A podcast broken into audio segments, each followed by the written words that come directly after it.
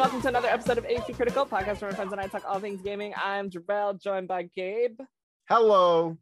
Brandon, Hey everyone. and Kelly. Hi guys. And today we got a lot of stuff going on. We're going to talk all about gaming news once again. And then, of course, we're going to come back. And I said that we are going to have a special guest today. He's going to pop in a little bit later, hopefully, if he gets the chance. And then we're going to have a wonderful talk with my great friend. But until then, we're going to talk all about video games. So, first things first, how are you guys? What have you been playing? Very quickly. Oh, we're talking about what we've been playing. Yeah, no, game's been cool. Uh Captain Toad, Breath of the Wild, trying to do that DLC. It's pretty cool. And um that's pretty much it for me. It's been a slow game week. Uh, I've played nothing uh, for a few weeks now. I have kittens, so any waking moment that I'm not at work, I am spending with them. Even when I'm supposed to be at work, I'm still spending time with them, just watching them sleep. I don't care. It's more entertaining than any video game I've ever played. No, no regrets. Uh, but yeah, sorry, I haven't played any games. I thought don't about playing apologize. I ain't played though. shit either. Yeah. Been too Well. I've been playing Chivalry 2, uh, Ocarina of Time, the 3D remake, and Yeah. Smash Bros. That's actually about it. That's still the same thing you always play. No, because I've never once said I've played I was talking about 2. Smash Bros. Was yeah. you know, you get- Jeez, and he starts to yell at me. Look, because the last time I'm gonna say I'm saying this like it was a while ago, but literally when I went on vacation, I didn't play Smash Bros for like a week and a half, and I got back and it was just horrible. So I never want to go through that again. So I'm trying to play very frequently. Well, something that none of us have to go through anymore, segue, is the actually no, it didn't work out. I messed up the segue. Whatever. Anyway, so the first thing we're going to talk about is Pokemon Sword and Shield. I don't know if you guys remember, but a while ago Mhm. there was a leak for Pokemon Sword and Shield, which showed off a bunch of information, including the entire new Pokemon from the Pokedex, which I may or may not have seen. I didn't see it because I'm a good person. I didn't look. I didn't Um, look either. but uh turns out that those leakers which we knew they were going to be in some type of trouble uh legal trouble it turns out that those two pokemon sword and shield leakers from 2019 will be forced to pay $150000 each. This is from uh nintendo news uh and updates on twitter. So $150000 each for spoiling pokemon sword and shield. How do we feel about that? I Nintendo don't play. Nintendo don't play. Those ninjas come and they strike hard, man. It's just like I don't for the leakers, it certainly wasn't worth it to for that for that. They didn't want that smoke. They thought they wanted that smoke. They didn't want that smoke. And now they're just like $150,000 seems like really steep, but like that's a grim reminder of how much these companies will mess you up if you spoil their shit, especially Nintendo so like at the same time, like hundred fifty thousand dollars, like, but at the same time, it's like that's they're in the rights to do that, man. Like, uh, do you think I don't that think I really don't think it was worth it in the end. I don't feel like it's that leakers. steep. I, I, You I suppose not. got, you got fifteen hundred dollars later on. $150,000? No. 15,000? How much did I say? I It's 150K. $150,000? No, I don't have $150,000 laying around. But I feel like I don't because I can only imagine being Nintendo, right? And uh, this is the big thing. Their big marketing ploy for Sword and Shield was to not show off literally anything. Right? Yeah, they didn't we show didn't anything. even get the final forms for the Pokemon. Like we always got them before. We got absolutely nothing because they wanted people to really enjoy playing through this game and having that sense of wonder and feeling like, oh shit, this is a new region. We know nothing about it. Like this is gonna be a lot of fun. Dude, I, I remember I remember the night that it came out and seeing freaking Skwovet for the first time and not knowing this thing Exactly.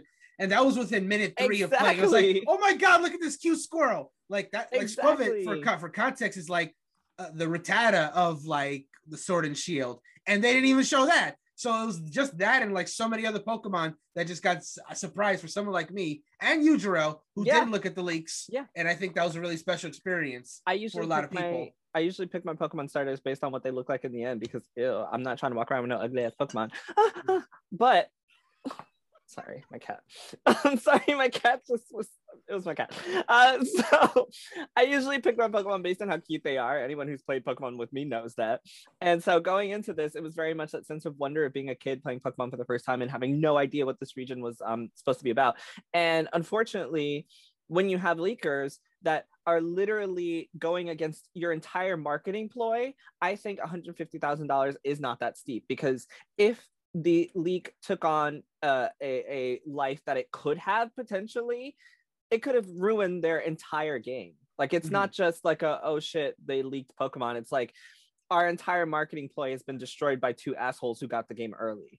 And if and we obviously we don't know the ramifications it had. It could have had some ramifications you know people could have seen it and decided this isn't something that they want um, and that's you know 60 bucks that nintendo didn't get from pokemon. They already had people complaining about not having a national pokedex and all these other complaints that came about before the game even came out. So leaking it could potentially do more damage than $150000 per person like $300000 right. worth of damage.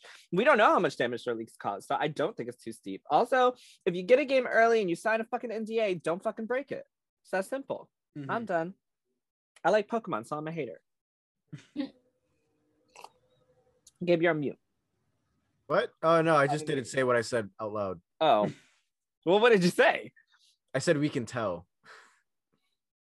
All right, before Pokemon. I move on, is there anything else that you'd like to you guys would like to say on this? Was it too much, not enough, too steep? I think care? it's too much like I I the points you made I didn't think about, but they're very good points. But I don't know, like one hundred and fifty thousand dollars. That's that's expensive.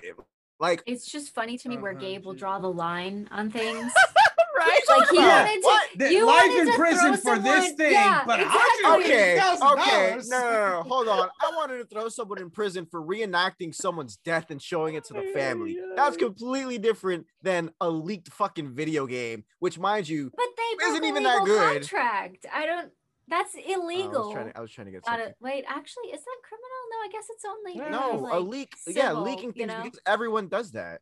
So, but like, okay, but no, look, no, no, no. Well, hold if, on, hold on, hold on, because mm-hmm. I don't want this to get into a big thing. Again, I'm saying I agree with you. The points you made were very clear. Me personally, though, as someone who I guess doesn't like Pokemon as much as you do, that doesn't really affect me as much. Now, if you put it like I'm thinking about it, you put it in perspective. If someone goes and leaks the title of Breath of the Wild 2, which Nintendo has stated we don't want to say it yet because it's gonna tell you what the game is, then I'm pretty sure I'd be like, yeah, you know what, one hundred fifty thousand dollars isn't enough. Yeah, so I I get where you're coming from, but me again, it's Pokemon, so I'm like, I don't, Gabe, I don't know. Like I didn't. That's the same thing. You're literally. I know. Like, I know. That's that's what I said. I said leaking Pokemon you, is po- it's the game. Like I know. That's what I'm saying. Right now, I feel like it's nothing, but I'm pretty sure if someone grabbed Breath of the Wild 2 and said, "Hey, the new title for Breath of the Wild is Return to the Sky," I'm like, "Well, what the fuck."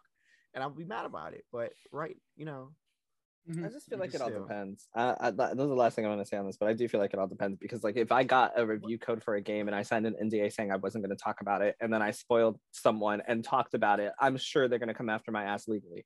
So because I broke it, the fucking contract. I don't. that they let other people play the game, or was it just leaks like you know no, text is, leaks online. I know that one of these leaks was uh, specifically from a website that got the game early to get the review out of it. And they basically data mined, collected everything that they played in the game, and posted it online. Oh. And not oh. only that, they they also posted the ending scene of the game online, and then that okay. also caused people to talk shit about it. You see, I didn't know they posted the ending scene. I feel like once you start posting footage, then you know you're getting to that line. But when you post Pokemon in a Pokemon game, like that is the that's the game. That's the spoiler. Yeah. No, it is. You know, it but is. I mean, you know, there's gonna be Pokemon in it. Like again, I yeah, know but you don't know what, what Pokemon is. Yeah, the starter thing. I understand. Like we didn't know who the starters were gonna look like in the end. Um, I was gonna go off somewhere completely different there, but like I feel like posting like actual, like actual, like the scene, like a scene itself, like images we're gonna get images regardless. Like people are gonna make up stamp something, blah blah blah. But like the video itself, like if you post a video of anything, I feel like then, then yeah, that's kind of like you're getting a little too like Yeah, they posted a Yeah. video and then the video made the rounds and it was just like, why does this game look so bad as a Pokemon game? And um, I think Brandon, did you do you know what I'm talking about? The the the very end when you're catching the legendaries is the portion that was shown and they were um, it was like pre, whatever. I don't care. Yeah, I don't know what they. So, I, I don't know anything about what leak what was shown in the leaks at all. So I There's a have no scene- clue. Because Because we're good people and we don't look for leaks. there's a scene where you're catching uh Zamazenta or Zacian um at the very end of the game Mhm. and um depending on like which one you pick they they kind of they look kind of like there's a section where they turn the uh, the Pokemon's body turns without like the Pokemon moving. Do you know what I'm talking about?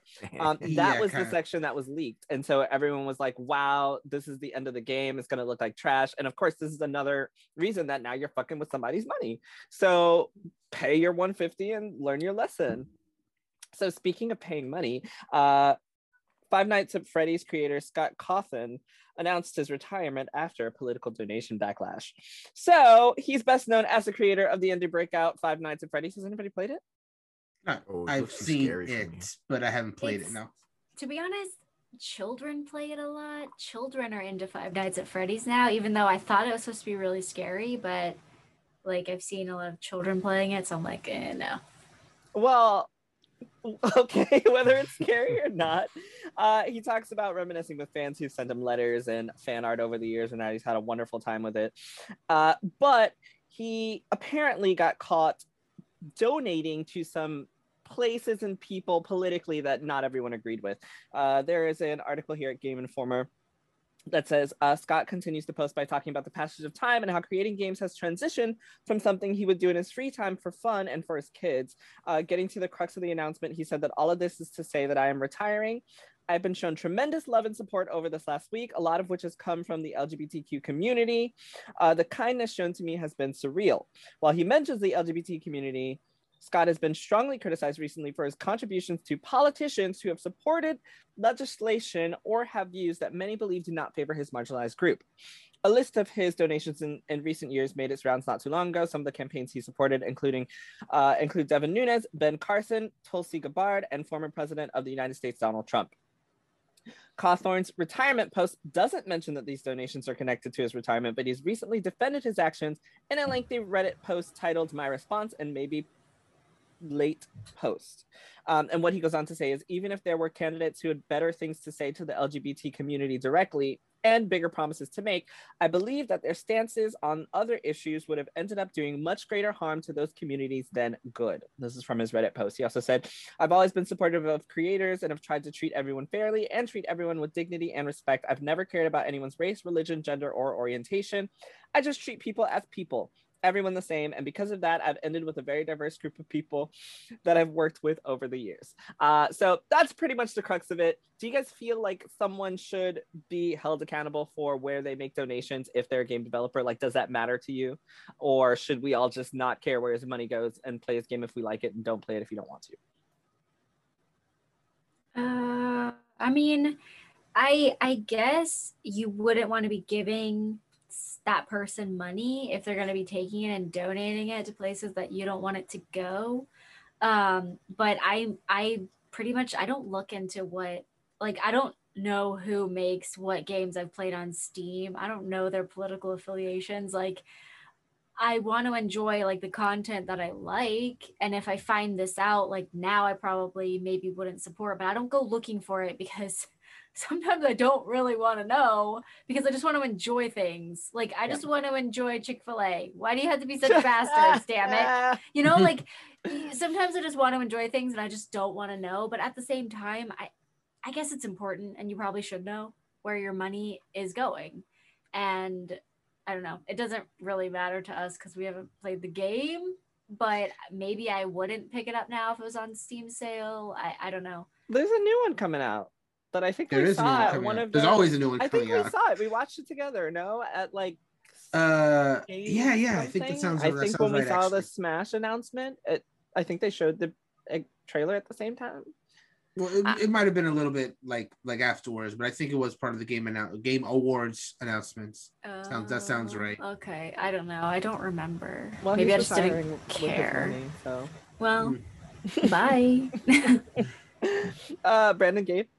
Yeah, no, I'm pretty much. Uh, I don't have too much more to say besides what Kelly already said. It's not something I definitely go looking for. Like if I like a game, I just play it, or if I want to watch a movie, like I don't. I I, I, I unless it's something I really like, I don't really look by the, too much at the behind the scenes. I just kind of do thing and enjoy it. And if it happens to come out and I'm not happy with it, then I have to take it on a case by case basis. Like, eh, um, like for example, I'll give you a really good example.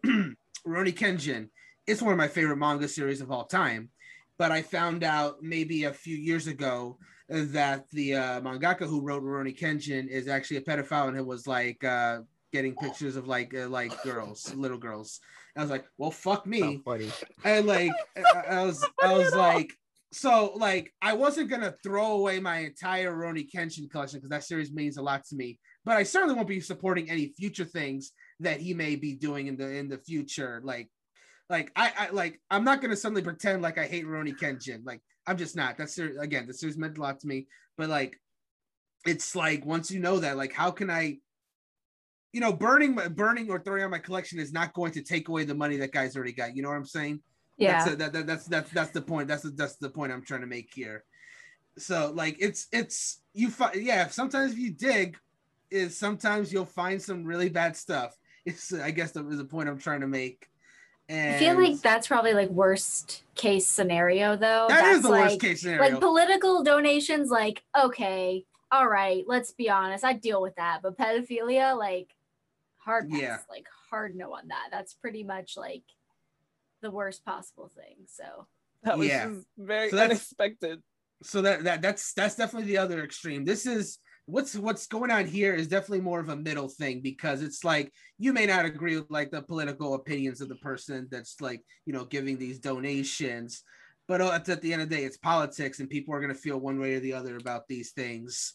And that's if you don't agree then of course you're not going to be inclined to give money. And if you do agree you might pour more money. So that's what it is. Like it's not it's not it's not like like pedophilia i think we can all agree is pretty fucking bad. This one like it's really just it's it's kind of a gray area in, the, in this instance but again i don't really care about five nights and freddy's so this uh, hearing this is like it's like oh well damn oh well okay. i mean in comparison okay like, yeah. yeah. uh and with that we're gonna take a quick break and we'll be right back but make sure you stay and listen to these sponsored episodes so we can get paid Welcome back, everybody, to uh, the same episode of HP Critical. We took a little break, and we are now joined by my wonderful friend Austin. Austin, you want to say hi, everybody? Awesome. So, before yeah. we continue on with all the subjects that uh, we're going to talk about, uh, everybody needs to know how fucking awesome Austin is, and I'm going to let him tell you guys a little bit about himself. I'll just say real quick before he uh, talks is like I think it's awesome that he he could uh, join us all the way from freaking Planet Namek. That's dope. That's literally yeah, just how fucking yeah. cool he is yeah i did the, a lot of the math and uh, it was wrong at first uh, but i got it right this time so i'm like stoked. Um, but no I, I, I appreciate you guys having me on. Um, like i said i'm austin. Uh, i'm a producer in the video game industry. I uh, started out as qa on games like bioshock infinite and infamous second sons. Um, and uh, for the past like three years i've been doing production uh, working at places like Mojang on Minecraft Earth, uh, Hardsuit Labs. Uh, previously, they were working on um, Vampire the Masquerade Bloodlines 2, and now working at WB San Diego on something I can't talk about. Um, but yeah, I've known Jarrell for like four years. We used to write articles on a different site together, and uh, now I'm here and he's fucking awesome. If like you guys don't know, if you don't follow him, I'm gonna like plug all of his shit because you need to be following him. He's fucking amazing. He's one of the nicest people I've ever met, and like he's my big brother, and I fucking love him. And really quick, blush into oblivion. I think uh, no! I'm just gonna like evaporate. uh, so really quick, there's a, a, very tiny story there um, about HP Critical's logo, which um, I'm not sure if Austin knows this. I think it does. I messaged him Oh, because he has this really fucking awesome tattoos on his arm. And I messaged him and I was like, Austin, send me a picture of your tattoos. And then he sent me the wrong arm, yeah. which it's it's fine because his other arm is still cool as fuck. So he sent me his oh, arm. Yeah. Yes, he sent me his arm. And for anyone who's listening, he has um the master sword, he has the keyblade, he has the buster sword, and he has the uh a lightsaber and I was mm-hmm. in the process of working with some people to design the HP Critical um, logo, and I totally stole Austin's arm, and that's why you have the uh, Master Sword and the Keyblade and the um, the uh, Buster Sword in the HP Critical logo because I stole it from Austin. And I told him I'm also going to steal his tattoo at some point. So that's how fucking cool he is. I'm stealing things from him. It's like Rocket Raccoon. I totally need that guy's arm. I was I was like, yo, this is like I, I, had an epiphany. I was like, Austin, send me your arm. This is like you know two years ago, and he's so cool. He's just mm-hmm. like, yeah, okay, no problem, and he just sent it like right there, and that's how fucking awesome he is. I love him so much. Thank you for being here. I love and you too. Thank you for having me. I'm gonna cry. I'm not gonna cry. I'm not gonna cry. I'm, a, I'm gonna be a big boy anyway, so uh, we were just talking about Austin because uh, right before this started, we were just talking about uh, signing NDAs and breaking NDAs and games leaking, and you were having a conversation that I wanted to um, have on the podcast. So, what are your general thoughts about when things like that happen? Um, well, I think the NDAs are super useful. Yeah, like um, it's just an agreement that says, "Hey, we're working on this thing. Don't tell anybody about it because we have plans to do all these things." Right, and so it's just a professional courtesy uh, that I think makes a lot of sense as a baseline. But um, there's a lot of scenarios where companies will use them kind of like to chokehold their employees, ex-employees, anybody else who might have signed it. Uh, and that kind of stuff can be kind of rough because you have people who work on games for years and years that never get released. And then because of NDAs, they can't show any of their work. Um, you have people who are in really bad like office or studio environments. And if they tell anybody about it, they have like potential legal ramifications. Um, so it's it's kind of it's kind of like a double-edged sword uh, because leaks are, suck. Nobody wants leaks, uh, especially when you've been working on something for a long time. But uh, but yeah, it, it I feel like they have to be used like responsibly and I think that's a that's a very fair point. I completely agree with you. And uh, how do you feel about game leaks in general? We were talking specifically about um, the Pokemon Sword and Shield leaks that came out, and how uh, then you know they're they're charging the leakers one hundred and fifty thousand dollars each. Uh, do you think that's too much? I, I don't know. Like, how do you feel about that? I I re- that's a really good question. Um, I I have respect for people who are like technologically savvy enough to like break through like corporate level structures to like pull stuff or figure it out. Like like it's like that's kind of cool, you know, like the hacker vibe a little bit. But if it's just people who are disgruntled employees passing stuff along, or if it was like other stuff that like that blows. Like I think about it like this: Have you ever tried to plan a surprise party or wanted a surprise party to happen, or or something along those lines, and you found out about it, or somebody else who you're planning it for finds out about it? Like it just deflates everything, right? Like you're, you're like mm-hmm. trying to build all this anticipation and tension, and you're really excited about this thing you're building.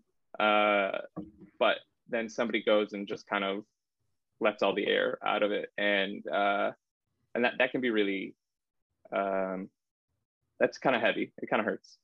Exactly. That's why I said, you know, I, they don't. I don't think they'll agree with me, but I did say that um $150,000 per per person. I felt like that was enough. And I, I not because I think I don't I do think it's a lot of money, but uh I was saying that you know Pokemon's entire marketing scheme at the time was to not share anything. It was to make sure that everyone went in blind and they had a really great time and they captured that nostalgia of first playing Pokemon for the first time and not not knowing any of the Pokemon, etc. And then everything was leaked. And I feel like if that's your entire strategy and it gets leaked online um, and, and you know scenes are showed from the end of the game and people use that against you. I feel like i would probably go for more honestly. Like fuck you for ruining this for not only you know me but for everyone else and what could have been you know uh, for those people that unfortunately because leaks end up everywhere right? They're they're all over the internet. I i didn't finish the re, uh, intermission remake dlc with yuffie and like day one I accidentally mm. saw a spoiler on Twitter and I was like, oh fuck, now I have to like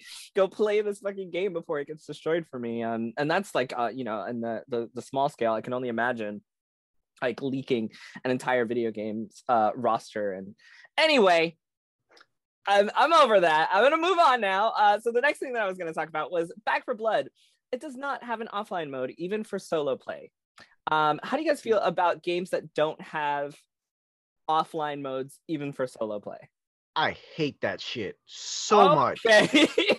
There's as soon as you said that, a game popped in my head. I can't remember the name of the game, but like I I just I don't I don't get it. Like it's offline. Like if it was if it was something like you know, for example, like a Godfall game where you know the loot is always randomized. Yeah, I get that. But looking at Back 4 Blood, you're just fighting zombie hordes. Like you you're telling me there couldn't have been an offline mode for that? I don't know. It's just it bothers. It's one of those. It's one of those like little things that like really gets me like really upset. Did Left 4 Dead have an offline mode? I think it. Oh, uh, did yeah, Left 4 Dead did. Yeah, Yeah. you could play couch co-op.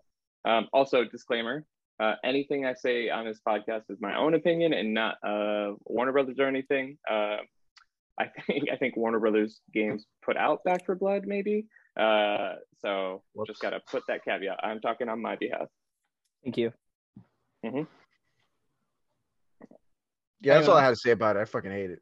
Yeah. Um. So uh, I'll I'll I'll I'll pa- I'll, I'll posit this out for the uh the Back 4 Blood thing. Um. That game, of course, you know, as we all know, is advertised as like a big, you know, online co-op thing where you play with your friends. And if that's, you know, I feel like a lot of people buying the game are going to be pretty much going in with that mindset anyway of like going with their friends. However, I I, I can't say I disagree with Gabe, man. Like the fact that you know, let's say you buy the like uh, okay, actually before I continue, the game itself, Back 4 Blood, it does feature online. Can you play online with randoms? I'm assuming yes. Yeah. Okay, so if you can't play, is what you're talking about. yeah, if you can play online with random, that's a little more forgivable because then like even if you're by yourself and you don't have enough friends free or any friends free, then you can at least go with them. That has no appeal to me, by the way. Like I don't play online games by myself. If I play on games, it's with people. That's just me though. But uh, but yeah, the whole thing like for Back 4 Blood, like if you know when we get the game, like we've talked about getting this game on the podcast, so all of us in the podcast crew can play together. That was kind of like the thing. So I feel like it's something we're all going to enjoy. But like if there's if yeah, if there's like no other mode to like play with it, it's just like that game was not going to have any value except when we pretty much play with together. It's not for me. For me, Mhm. I'm just. I'm, I'm, I'm speaking Mhm. very personally right now. That the fact that this game will only have value if I'm playing with friends, and you know, I even if it does have an online mode where you can play randoms, I'm never going to use that. And if there's no solo mode, then that's you know that's another reason why I won't be playing it because it's, not there. So like it would only be of value if we're playing together. And if that's their selling point, then great. I guess that's that's not going to ruin the game sales or anything like that. I just feel like if that mode is just not there altogether, it's going to turn a lot of people off. Can can I posit um, what if, what if you frame it as uh, a game like Destiny or a game like Final Fantasy 14, right? Like, what if the idea of this game is that it's closer to an MMO type game where it's really just about being online with a bunch of people experiencing stuff together, and that's that's kind of the avenue and the demographic that that they're trying to hit, as opposed to like, here's this game type that used to just be uh, individual or couch co-op kind of thing that we're Mhm. now kind of like moving to this other pasture if that makes sense like how would you feel about it if that were the if that were the idea behind it Yeah, I mean, well, in that example with Final Fantasy 14 specifically, you know, it's an MMORPG, so people are always A going to be critically there. acclaimed MMORPG that you can Yes, play up with- to with- level with play level 60 with with play up for to the first tweet. few expansion packs, including Heavensward. Yes, thank you. we're not sponsored i, I we're, we're certainly not.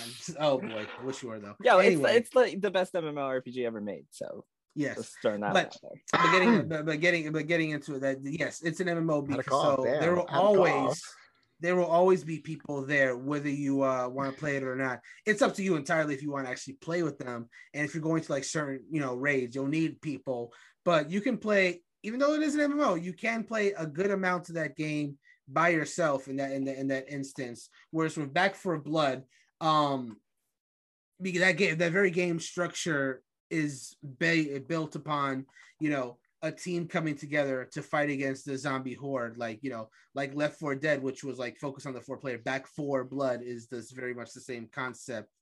Um so i definitely see, see the comparison but it's also kind of different especially in the case of Oh, yeah. because because you know you can play by yourself even if the people are there.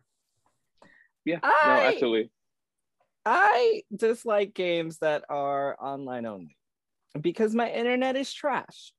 Yeah, that's the other thing But- too.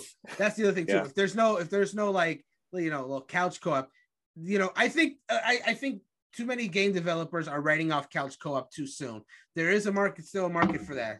Austin's like, no, LeBron. No, dude, Um, I disagree. I just, I I, disagree. I just I just don't I just don't agree. Yeah. It takes, Yeah, no, it takes two This is a great game example. proves Yeah. that couch co-op is still alive and kicking. And I'm a person that owns a Nintendo Switch, man. There's a, so many like uh, there's, there's so many couch co-op games on on, the, on that beast that I and I use it so often. Well, I'm just gonna say it. my internet's trash, so I hate games that require online only. I have such a such an issue with uh video games that don't need to be online that require online checks that I can't play when I go somewhere, even though I purchased them. I think that is trash. But however, saying that, um, I played a lot of Left 4 Dead. I completely understand why Back 4 Blood would be online only, and maybe this is because I'm biased and I really enjoyed Left 4 Dead, but I don't think that Back 4 Blood is a game that I would play single player anyway, if that makes sense. It's one of Yeah, those no, that I'm only gonna play when I'm like, hey guys, let's fucking kill zombies together. Then I'm gonna Yeah. like, Ghost "Alright, let's us and not show up. Go." and then I'm not gonna show up. Yeah, I'm gonna ask you guys, invite you, and then not show up as I usually do because I always cancel. Uh, but yeah, so I think in this case, I am not too upset about it. Although in general, I do think sometimes it does really suck when games are online only because you never know anyone's situation, right? Like I was stuck in in COVID. I had like no money, and I was like, oh shit, am I also not gonna have internet? Like, what am I gonna be able to play? Final Fantasy 14 was off the table at that time. I gotta go read a fucking book because like I can't like not that that's bad. Everyone should read. Reading is damn it! Reading read. you know what I mean? Like Unbelievable. anything can happen. So it sucks when you are in a situation where online only doesn't allow you to play something. Um, but at the same time, I do think Back 4 Blood is one that I'm I'm not complaining about because there are games made with specific structures that I think people will play online only like i think fighting games are a great example yeah sure there's a story mode in you know guilty gear strive but once you finish that um how long are you gonna continue to play the story right? You, you want to get on and play other people. And i think that even in i might be wrong but i'm pretty sure even in guilty gear strive you have to connect or at least i've had to connect every single time what the heck? Every single time i've tried to get on i've had to connect online. And i think that i can't even play the story mode without connecting online which is another issue that i would have but i'm done. Kelly did you want to jump in on this before i move on? Um, no. okay, great. Uh, so the next topic is from Eurogamer.net. And Austin, I'm very interested in your opinion on this one. Um, what? What? Why'd you make that noise? No, because you're interested. in my opinion. I'm always interested in your opinion. I love your opinions. Um, so you the- are you are in a select crowd. I'm just saying. Ah, no, I don't believe you. The uh, Among Us devs admit that they felt burnt out and overwhelmed following the indie game's success. They said it's a lot of pressure and it's overwhelming. This is a news piece from Eurogamer.net by Vikki Blake. And there's a quote here that says, Among Us going viral, it was just like, okay, this is my life, said artist Amy Liu. The pressure got uh, to get things done quickly was really high. September to December, we're talking to Xbox, PlayStation. They were going to try to get Among Us on these platforms, which usually takes many months, like half uh, year to a year. We were like three months. We're going to try that. I definitely burned out, uh, Liu told Anthony Padilla from Kotaku. It was tough because during all of this, we weren't able to see our friends and family. Being so tired from working, I couldn't even go visit my family during COVID and had to spend holidays alone. And that was definitely the hardest time. When you're under hundreds of millions of people's worth of pressure, they don't understand that it takes months. Uh, the server issues should be fixed tomorrow. Uh, adding new stuff should be next week. It's so easy to them. It's a lot of pressure. It's overwhelming added uh, programmer Forrest Willard. So the reason I brought this up is because obviously Among Us is hugely successful, as we as we all know, and now it's come to every single platform. You know, we had it on Switch first, now we've got it on on PlayStation and Xbox. It's on PC, it's on mobile. Uh, is there Austin? Is there anything that's happened to you, or do you have any insight or uh, any situation in which, like, obviously, you don't have to name anything, but uh, any situation in which you've had to deal with uh, this type of pressure? Um, can you tell us a little bit about it at all? Yeah, yeah, absolutely. Um, I I mean, my heart goes out to those people. Like, granted, I know they've made a ton of money, and that's like really cool. Um, but yeah, every like I felt everything that uh, they were saying in that article. When I was working on Bioshock Infinite, I signed on as a contractor uh, toward, in the last six months of the project to do QA, and um, the entire time uh, we worked 12 hour days, six days a week, sometimes seven. Um, oh the oh idea, yeah, yeah, the idea was like, hey, we're we got to get this game shipped. We got to do these things. Like we need more people to help us do it. That's how like some of us came on, and um, and it like I, I look back really fondly on that experience because it like was the first step for me in my like career in games. But um, yeah, my like health was poor. I gained a bunch of weight. I wasn't eating healthy. I was drinking a bunch and like not like I would just go home, sleep, go back to work, go home, sleep, go back to work. And like I made some really wonderful friends that I'm still friends with to this day and like kind of get that like in the trenches vibe. But like there's a reason why the average age, the average career length of a game developer is three to five years. And it's stuff like that. I mean, first of all, I'm so sorry. like, I wish I could hug oh. you right now. I feel so bad. I love Bioshock Infinite. If it makes it feel any better, like it's a great. Yeah, I'm glad. I'm glad the work was like well worth it. I'm glad it was. I think it was received pretty well. And I, mm-hmm. but like that's the pressure, right? Like you have like 120 people who are like working their tails off to like make something that not only they're proud of, but like a fucking huge audience is like just chomping at the bit for. And uh yeah, I can't uh, like those stressful. work hours. like, that is yeah, super stressful. Those work hours, I can't, I can't even imagine it. Uh, Kelly, Gabe, Brandon, um, we've all played Among Us before. How do you guys feel about hearing this?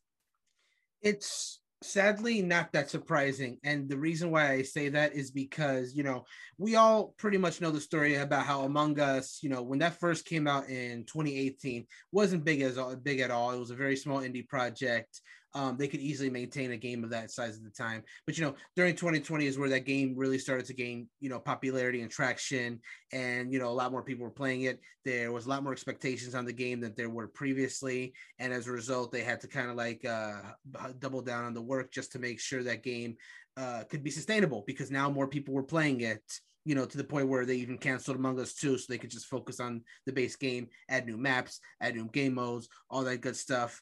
And with the advent of new platforms being added to the game itself, that only of course increases the workload because now that's that's a new audience. Like, you know, when the Switch version came out, that was more people that started playing Among Us. Now it's on you said PlayStation and Xbox. That's more, even more people that are now playing it.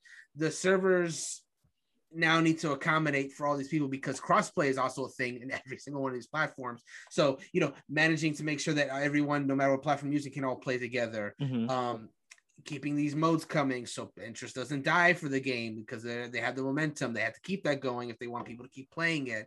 Because you know, I hate to say because I love Fall Guys, but a lot of people were, were giving hate to Fall Guys because they were taking really long to get those updates out. Oh, and my heart goes out to those developers as well because you know once those updates came out, they were fantastic.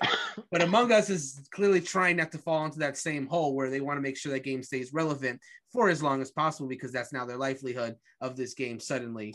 So I understand it. I really understand how it suddenly could have gone from this manageable workload to suddenly becoming really overwhelming and it's it's sad and again I, I i, tip my hat off to them for being doing as much as they can because they really have done a lot to keep that game going that a lot of people are still talking about it longer than most people would have assumed because we're now halfway into 2021 you know that game got its big boom rise in 2020 uh and there's people are still talking about. It. People are still playing it. A lot of people didn't think we would. It's we definitely not as big as E3, right? What's up? We saw it at E3, right? Did we? We did see a little at bit at E3. Like uh, got a little preview for some of the uh, modes that are coming out. They're not out quite yet, but they gave us a little insight about what's coming. So that's even more evidence that you know it was on E3 where the big game announcements are shown. So like Okay. What? I don't think that it being an E3 is that big see, of a deal now. Now you see why I put up that clip of the last podcast. Oh no! I just oh no. That's a good clip. I like that. No, that was a good face. No. it's good. It's flatter. I highly disagree.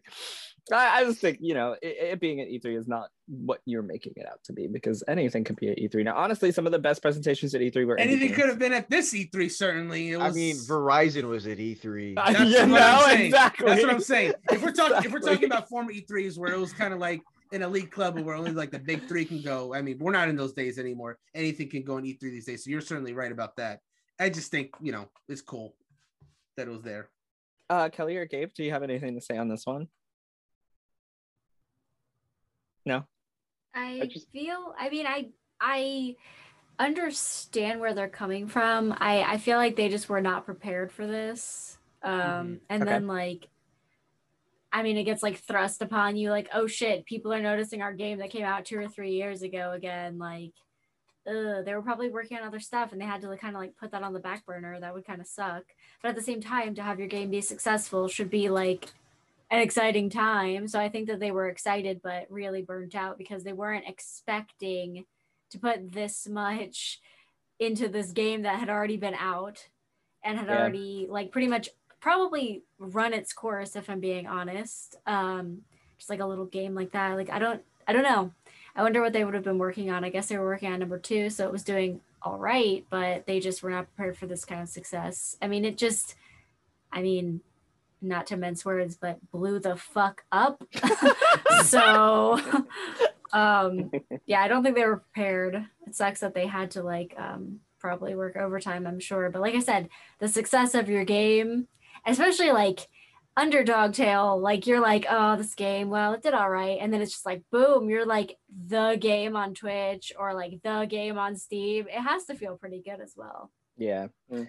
I, you know i think it's very interesting that you bring up the fact that it was like done and then it came back. I think that's such a a, a thing to keep in mind when you think about you know reading these, this interview and how they feel because I can only imagine being done with something right? Like I'm like okay I'm done I'm finished. And then like a year from now they're like no you have to put out like so much effort into this one thing that you thought you were done with. And I'm like holy fuck. Like I I have to jump back into that seat. So I think that's a very interesting um concept that you that you brought up the fact that it was something that they had to come back to that they were already done with. Um mm-hmm. I'm gonna take another break and then we'll be right back again. Stay tuned, people. And we're back. Sorry, that was so exciting.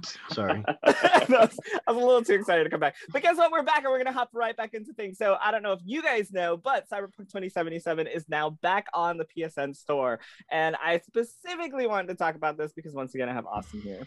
Um, so, Austin, your opinion on this entire Cyberpunk 2077 thing where they released the game, it's unplayable on base PS4, and yeah. Sony takes it off the market for months or at least off the uh, PlayStation Network for months. I cannot remember another game, maybe one or two games that this happened to, um, but I can't remember a game that's been off this long because it was unplayable. It is now playable again and back on the PlayStation Store for PlayStation 4 Pro and PS5 and there's going to be a free uh, next gen update available for all owners of the PS4 version in the second half of 2021. Same thing for mm-hmm. Xbox, but I believe somewhere there is a, a mention that you should probably still not play it on base consoles. Um, Austin, in your humble opinion, what do you feel about this? How does this happen? Like, what did you feel about the entire cyberpunk situation? Yeah, that that's a that's a big question. Uh, um, there's just so so much stuff involved in that story, and I, you know, it's hard to know all the facts. Um, and I think that just a lot of times, uh, the internet will just find a like like an idea and just run with it and shoot it through the roof and then it's everybody's idea so like I, i'm wary to like side on like one way or the other. But yeah. I, all I know is it's really unfortunate. I know if I were on that team, I'd be super fucking sad. And I think that the leadership, the leadership of that studio, uh, made their choices for whatever reason, financial or you know legal or whatever. They're like just pride, whatever it was. Uh, and and I think they really uh, they really did a lot of damage to their image, to their to their uh, coworkers, to like everything. Like that's that's rough. I know well, I know it made a bunch of money, but it's it's rough. Yeah. Can I can I ask how do you feel about the game being taken off of the PlayStation Network? I think it's great. I mean, I think I think PlayStation has like as extra like I think there's this thing where because so much of our like lives is ruled by like corporations and capitalism that we like ha- kind of have to rely on like corporations to be ethical or to be like for us as consumers and like tri- slippery slope uh to to put it short. Mm-hmm. but uh but i think it's great. I mean like you don't as playstation you're incurring way more costs than you are getting anything back with this kind of stuff happening i i, I think. So taking it off the store to be like hey we listen to our players. We people are clearly unhappy we have a standard like you i think they're setting like a a good like PR uh, situation for themselves there. Um, and I say more power to them for like protecting their players. You know. The mm-hmm. question is: Is it all you know a PR uh, situation, or was it like genuine? That's that's exactly. the real question exactly, that we don't yeah. know the answer to. Um, Gabe, Kelly, Brandon.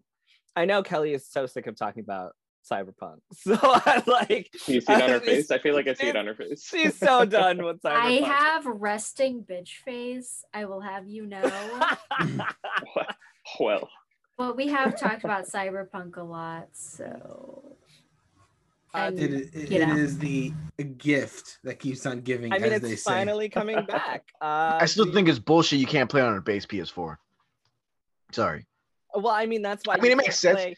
Yeah.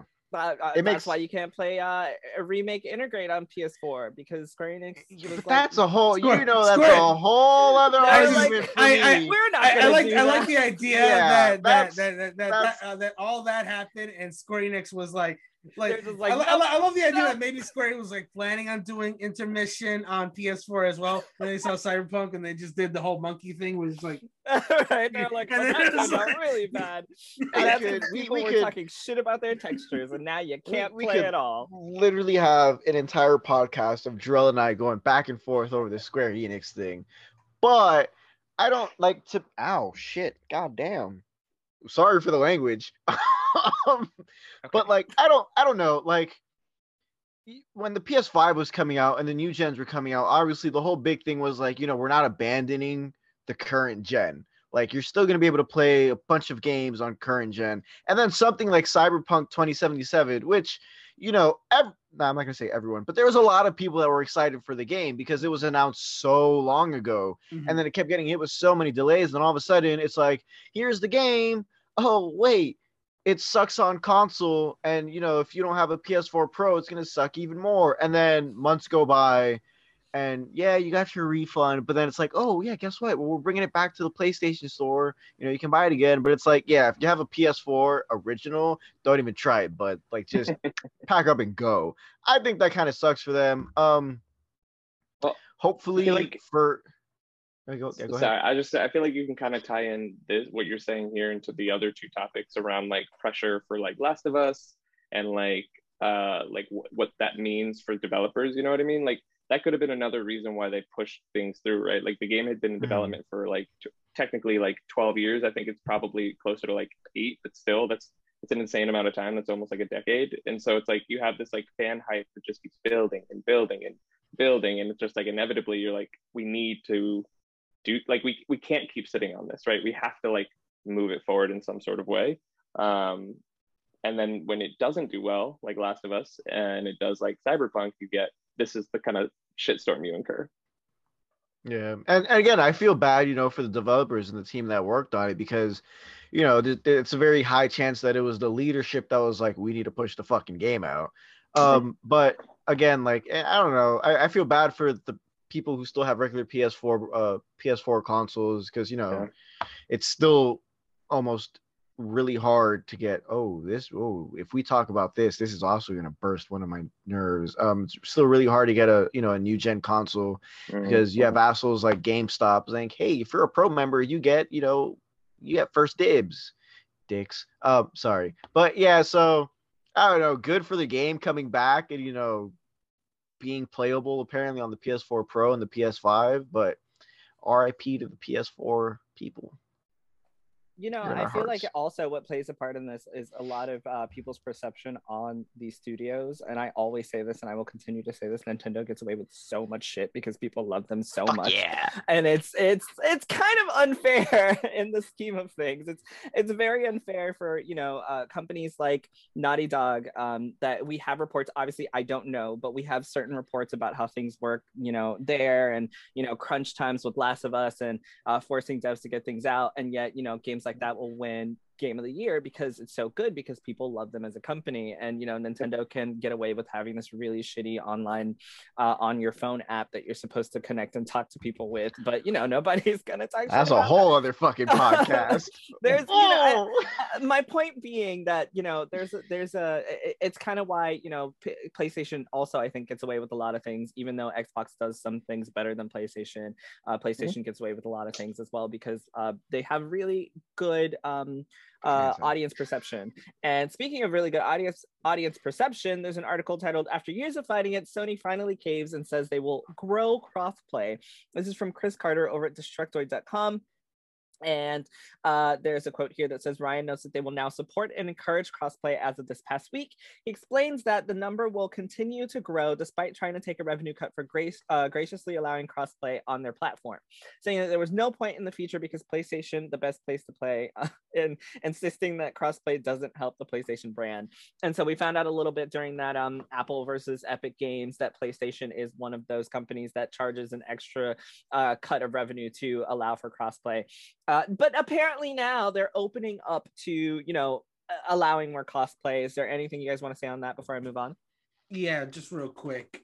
This message is 100% PR necessity because you know uh, Sony was getting so much backlash for their backwards thinking on the whole crossplay situation, and I don't even necessarily necessarily think that this statement is necessarily them necessarily changing their tune on it. It's can I just, ask you a question? What's up? Were they actually getting that much backlash? Because what I remember is that people were just yeah. mad that Fortnite wasn't on, and then they put Fortnite on, and that was it. I don't Fortnite remember was, being like Fortnite was the Fortnite was the one that brought attention to it. I would say because there was always like I guess like a passive the, the passive bunch that was always bemoaning the fact that there was no crossplay on uh PlayStation systems. But Fortnite, because of just how big that game is, it's like that really brought attention to it. And then other games started getting noticed. Then people started noticing that you couldn't do it in on other games like Rocket League or what have you. And it it, it, it was a snowball effect. It wasn't necessarily like I don't think Fortnite were maybe maybe Fortnite was like the straw that straw that broke the camel's back. I guess you could say it was always there. It's just like it's what just let me let the floodgates open. And it, I guess to answer your question about whether it was really such a big deal, I guess it was more of like Jim Ryan and like PlayStation's just statement on the whole thing. That PlayStation is the best place to play your game, so why would we allow crossplay? It was the flippant attitude that like you're foolish for wanting crossplay. It's a, it's a, it's the same energy as saying who would want to play old games. It's just like telling consumers that they're dumb for, for wanting the things that they want. Like if you don't want it, that's 100% okay, whatever. But if you're if you do want it and and, and company is saying, "Why would you want this?" Of course you're going to be upset because you don't want your decisions, your um your personal decisions to be like, why why would you want something like that? It's like because I do. What, what what's your problem? Like a lot of people, you know, they want to buy their game on PlayStation. Best friends got it on Xbox. They just want to play together. We're not in a state right now where crossplay is something you can just know is going to be there. It's just going to be like a case by case basis. And I'm, I guess the longs to, to, to just like wrap this up with what I'm saying is like, I'm glad that for whatever reason they're saying it, that they are embracing crossplay a little bit more. And hopefully we see it more going forward.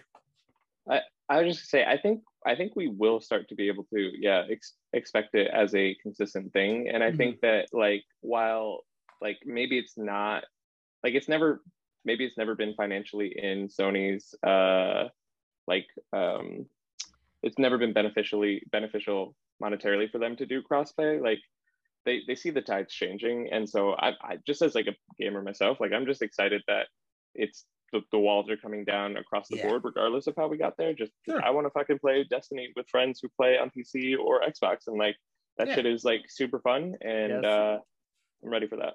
I think mm-hmm. Overwatch mm-hmm. is such a big deal right now because it's been out for so long. Yeah. And it's one that so many people like either you played on one or the other where your friend set was. And now being able to, you know, open that up to everyone has been really awesome. Um, so I'm gonna move on and talk about the GameStop top 10 game pre-orders following E3. And oh, number one was Metroid Dread. Number two Ooh. was Legend of Zelda Skyward Sword. Number three was Mario Golf Switch. Number four was Pokemon Brilliant Diamond and Shining Pearl. Number five was Mario Party Superstars. Number six was Marvel's Guardians of the Galaxy. Number seven was Far Cry 6. Number eight was Dungeons and Dragons Dark Alliance. Number nine was Madden NFL 22. Number 10 was Pokemon Legends Arceus. Um, and as an honorable mention, this article has Halo Infinite as number 11. This is from NintendoEverything.com. I mm-hmm. wanted to bring that up because that shows the power of E3 and everyone watching the Nintendo conference because those are the top 10. Um, that was a lot of Nintendo. That was more Nintendo than I was like the, top, top the whole half, the beginning half is just Nintendo making money from all. Yeah, honestly um i can i, I i'll just like just put it put out there that i think one of the main reasons that metroid dread so i like obviously people are a lot, a lot of people have been waiting for a metroid game for a long time but there was also that special edition that people just couldn't wait to get their hands on and that will and you you put out something like that and that'll really drive the pre-order numbers up just so they can get their hands on that especially in gamestop like because they they just really want it um but that's the only really like caveat i would offer because like the other games i guess we're just like people are just really excited for them because I mean, Skyward Sword. There's there's special stuff surrounding Skyward Sword, but there's no like special edition of Skyward Sword. You know what I mean? Like there's a controller and the amiibo, but you can't get them all in one thing. So that's just people are just excited for that.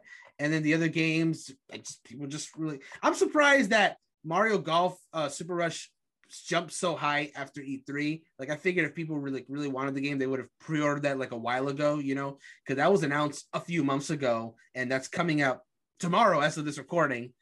So I'm, I'm pretty sure it was the treehouse because the gameplay, like, true. We, we, we were getting a lot of trailers and stuff, but then we finally got the treehouse where people were actually playing. Yeah, just, that's fair. It, it, that's fair. It, yeah.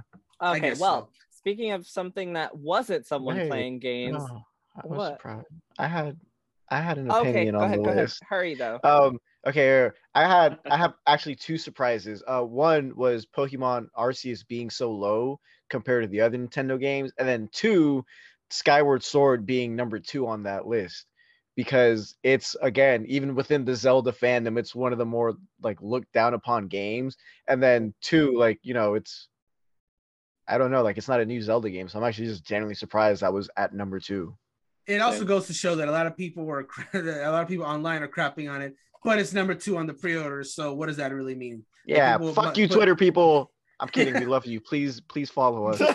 yeah. The what?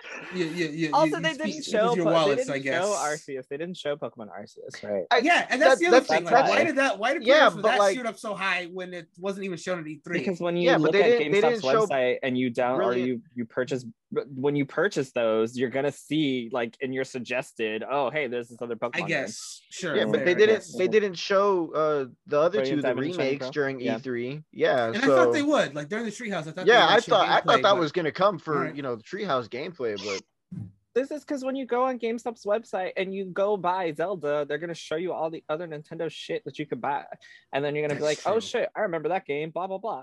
Anyway, That's um, true. so someone who's not making money right now are Amouranth and Indiefoxx because Twitch has banned popular streamers Amouranth and Indiefoxx after a yoga ASMR stream. Um, this wasn't about a hot. Uh, they've been unbanned after a three day ban. Really? Yeah. All right. Well, this um, is Polygon.com. Kelly, tell me all about it, please. Uh, so the the controversy now, because I know all about the Twitch controversies, because I love drama. um, they were doing ASMR streams, which ASMR has been on Twitch for a while. It's appropriate, but I have seen this ear licking thing before. Yeah. Um, it's usually um like I don't know, they're just like slurping on their microphone. Like, yeah, I don't know. What someone licked on my ear to, like that, I'd not be. to interrupt you for a second, what this says is that okay. they were doing an ASMR yoga stream where they held yeah. various yoga poses and mm-hmm. simulated mm-hmm. the sound of having your ear licked using a microphone. So it was, that was it, considered sexual. What the fuck does that sound like? So they were, so, no, no, no. oh my God, stop it! Stop it! Like that. That's what they were doing. Okay, let me describe to you what they were doing. First of all, I'm pretty sure Amouranth was wearing literally a horse head mask, and she was like okay. doing the horse kind of thing. But they bend over wearing yoga pants, not naked, but they're bending. Like, imagine I'm turned this way and I'm bent over, and my mic is like away from me, and I'm slurping on it, looking at the camera directly into it, slurping on something while I'm bent over. It's pretty sexual. I uh, mean, if you're wearing a horse head, is it? Well, I I mean, think I, I think I'm not ready to go down that path. people. that, that might not be why she got banned, but there was a video of her doing that. I'm not exactly sure, but she was bending over, and that's why people had a problem with it. I don't really necessarily have a problem with it. It does seem kind of sexual. What I hate about it is that men were so satisfied. Like, ew, like Yeah. stop.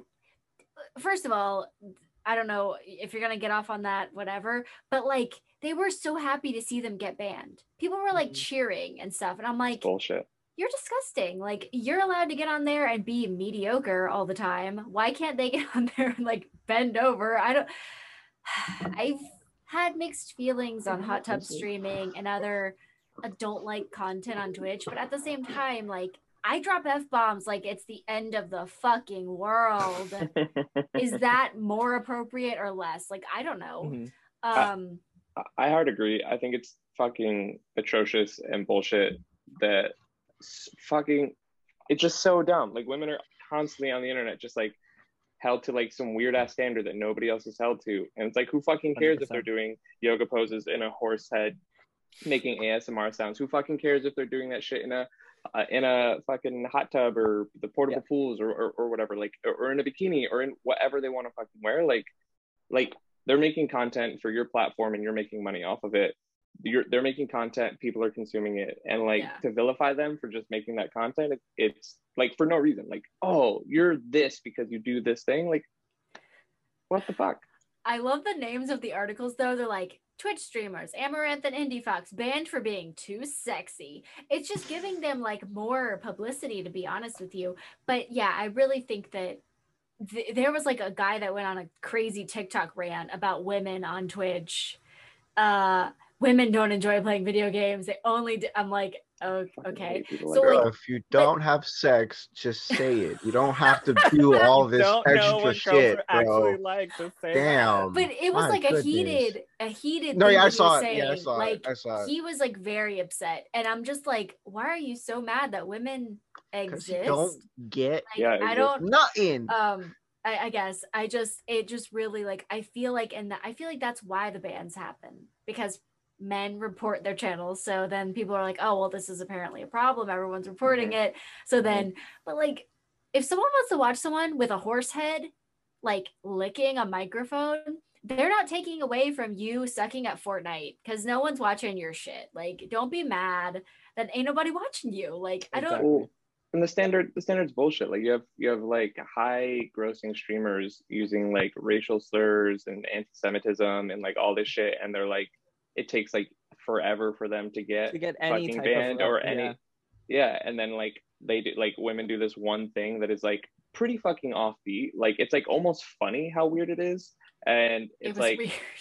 yeah well, but yeah and like who like great like that's like you have your corner of the internet just like everyone has their corner of the internet like just fucking leave them alone it's just men are trash Oh, to me, men are that's disgusting. comedy. Like, if I see somebody in a horse mask bending over and going in the mic, I'm gonna laugh. Oh I'm not God. gonna be like, "That's too sexual." going I'm like- gonna start being like, "Yeah," like I'm gonna start laughing, bro. Like what? That's a good have gif right there by the way though Like, yeah, right. She's oh, guess who's going on our social I- media listen, again? I've already been called a horse girl. I really don't need this right now. That's I don't need any more bad publicity. I learned what Mm. horse girl was in this podcast. Oh I man.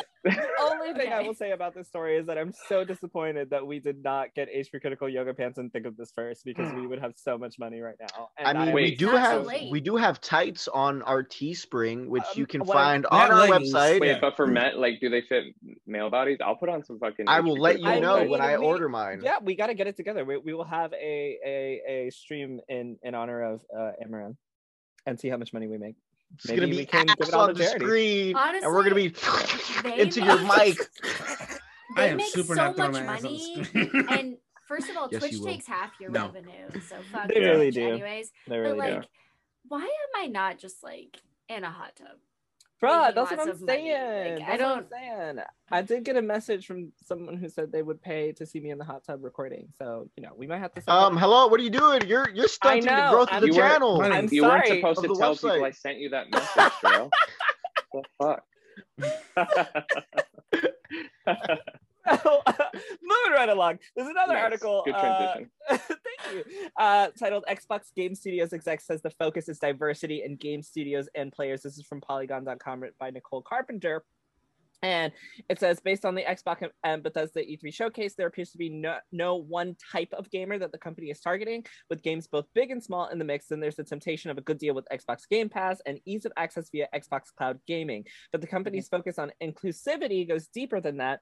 Xbox Game Studios publishing head Peter Weiss told Polygon, inclusivity is a core tenet for the company beyond its games. And there's a quote here that says, You can see this come to focus in a game like Tell Me Why. We're super proud of that game. It speaks to our values around LGBT LGBTQIA plus representation, mental health awareness, and more. Um, I'm not going to go through this whole thing, but uh, how do you guys feel about like Xbox's focus on diversity? And by that, I mean, do you notice it? Do you recognize it? Is it something that you can tell is actually happening behind the scenes? I think it's extremely noticeable, especially after watching their latest E3, because you know Xbox game, the, the Xbox system had like very limited demographics, I would say, during the original Xbox and 360 eras. During the one Xbox One eras, where I noticed that we're starting to get a little more variety in the kind of games we got, and now it's very apparent in the current era, especially with them advertising all these different um, games you can get on Game Pass.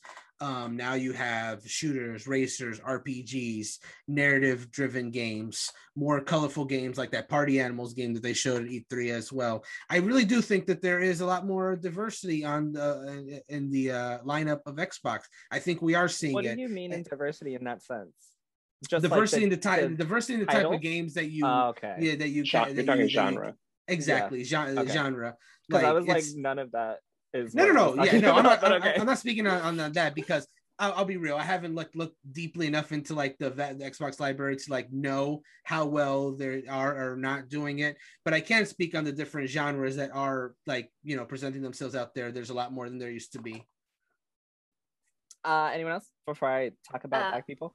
The only yeah, thing that I'll say oh. is they sorry, they sent that um did you see the controllers that they made for Pride? I did. The ones that they're not selling that I didn't get. Yeah. Oh, well, sorry. but they made them and they gave them to famous people. So that's something we can all be happy about. You're rich and you got free stuff. Yay. Well, what I will say also is that they've been really good at giving things to uh, smaller content creators. Yeah, They're very that. good at doing, you know, content over numbers currently. Um, and, and you know, obviously that makes sense because if you have a if you have a dedicated like group that is Microsoft. going to actually buy Spoke? the things you have, uh, they're they're they're they're more important than you know someone who has millions of followers who aren't going to buy anything from you anyway.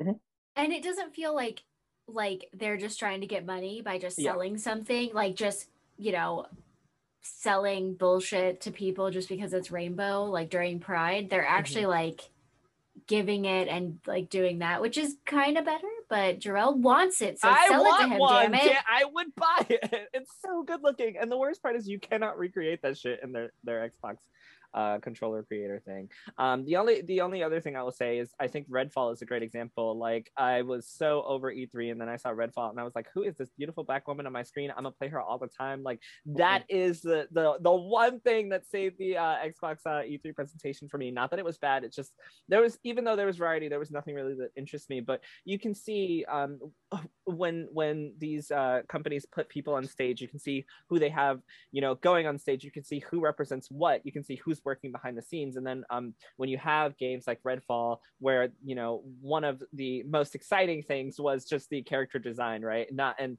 this is not an offensive thing to anyone, but you know, finally not seeing a cast full of white people is really awesome. I complained about Tales of Arise because the first things we saw, I was like, damn, it's so many pale ass motherfucking characters. Like, I'm so uninterested. And then I finally saw that they got someone that's actually brown. And I was like, oh, holy shit, you guys are able to do that. Wow, that's amazing. And now I'm 10 times more interested in it. Uh, so seeing seeing a game like like Redfall coming exclusively to Xbox makes me very proud to be able to own an Xbox definitely something I'm going to play day one. So I, I, I can see the you know the acquisition of Bethesda and the behind the scenes stuff, and uh, even Bethesda, you know, like games like Dishonored two, uh, they have they have quite a few games that uh that do have uh somewhat of a diverse cast. So uh, you know, Fallout. I, am not a Fallout fan, but at least you could be black.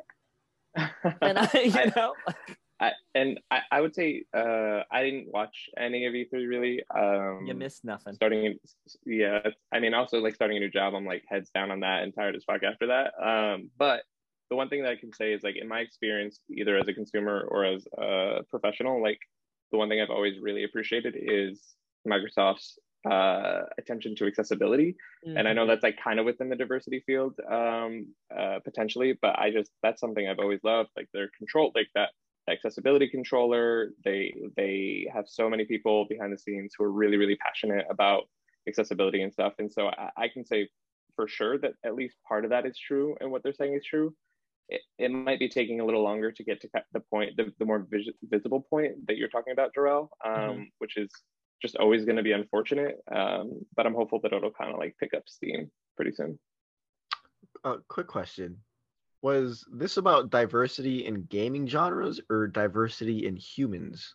It was in gamers, humor, human. it was in humans. Uh, the the article essentially talks about how their focus on diversity, like "Tell Me Why," for example, is a game all about the LGBTQIA plus community and how that has led to opportunities for people to, you know, get to know and play uh, those through that game. And then my example was Redfall having uh, your your black female character at the forefront uh, in the very beginning, and one that looks, you know, actually like someone that I know. Um, so it, it's about diversity in humans and uh, the types of gamers that they um, are able to reach, not necessarily the genres. Oh, okay. Did, uh, did you have? No, I don't got anything to say. I didn't watch the E3 presentation.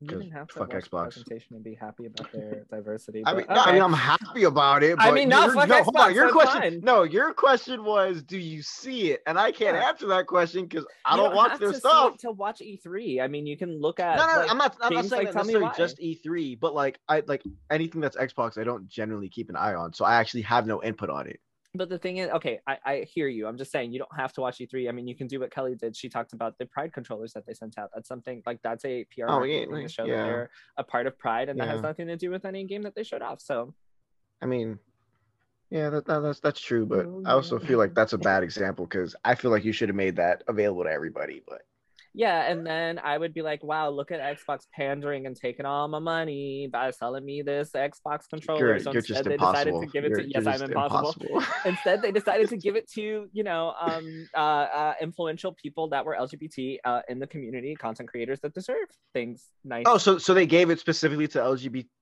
Yes. You know what I'm trying to say, people? Okay, because when I read it, it was like I, I, I, it's a tongue twister for me. I can't say it um because when i read it like they didn't specify that so like oh they just handed it out like what if you handed it out to like this random dude that he's no. secretly homophobic? You know no. but okay that's cool. No, that's cool. I mean all right um yeah. i have a question.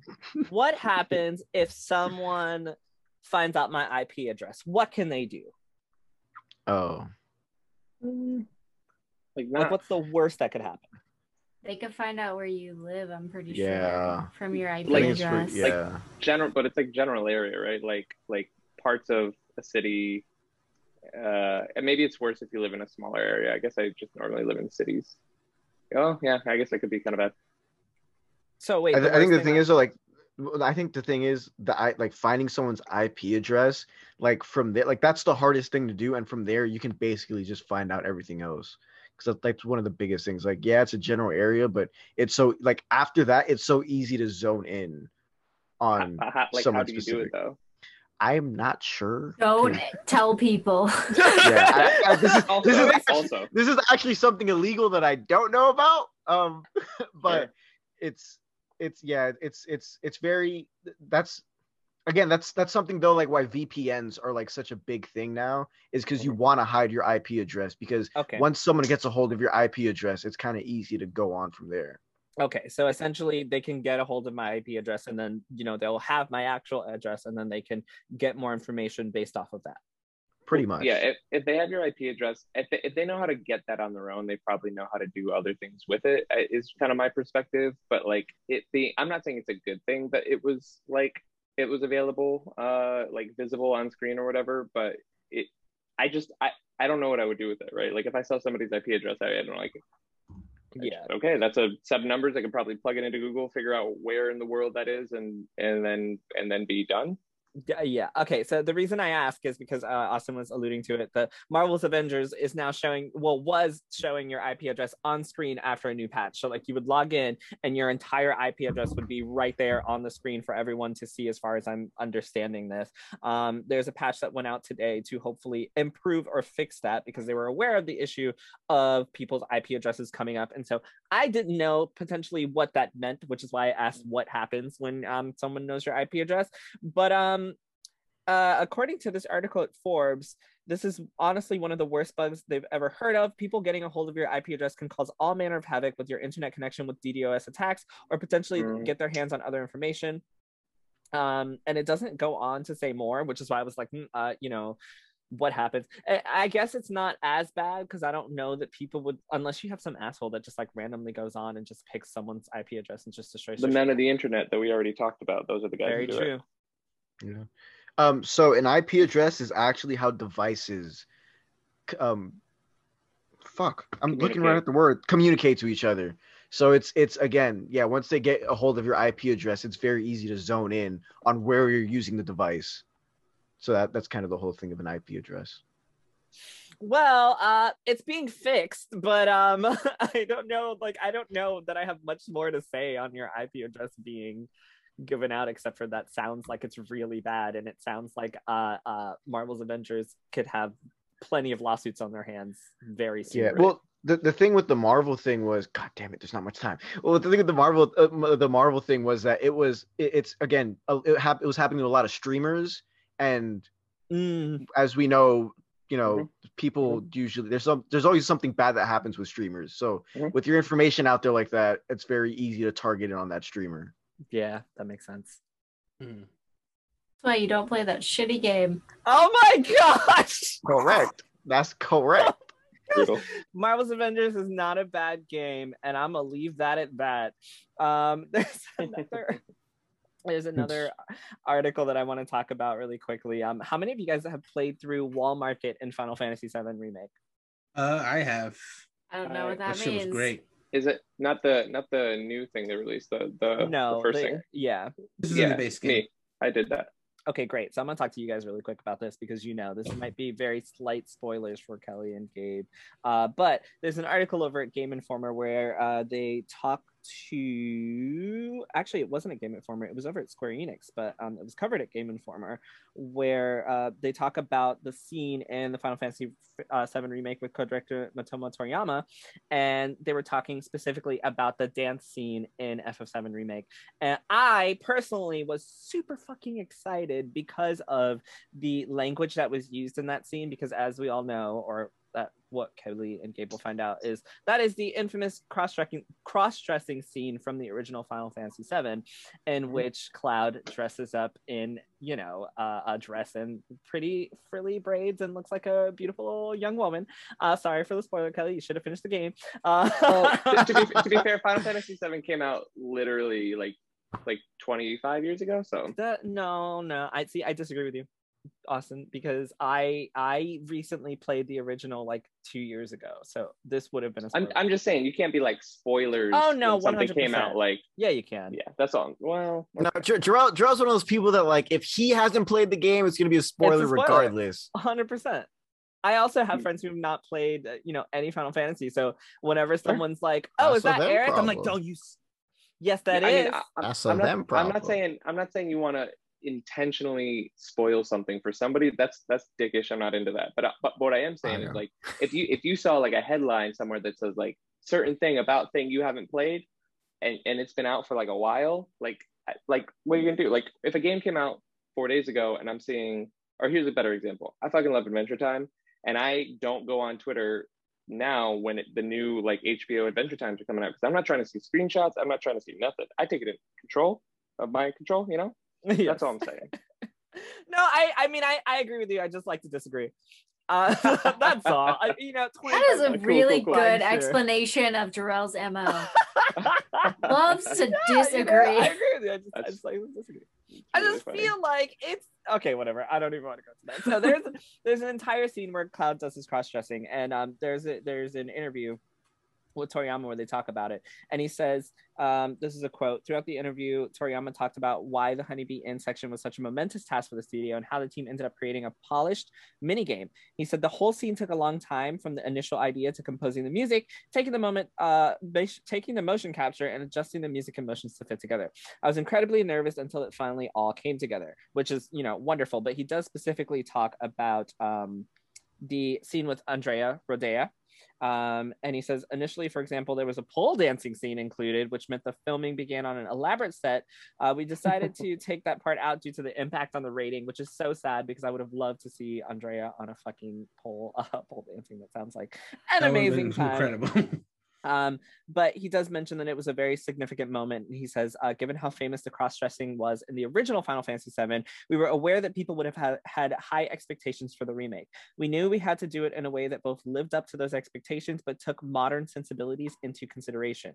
For example, fans these days expect stories and dialogue in games to go beyond stereotypical depictions of gender. Uh, through Andrea's lines and the lyrics of the backing track Stand Up, we tried to build in a positive and supportive message for Cloud during his cross dressing scene.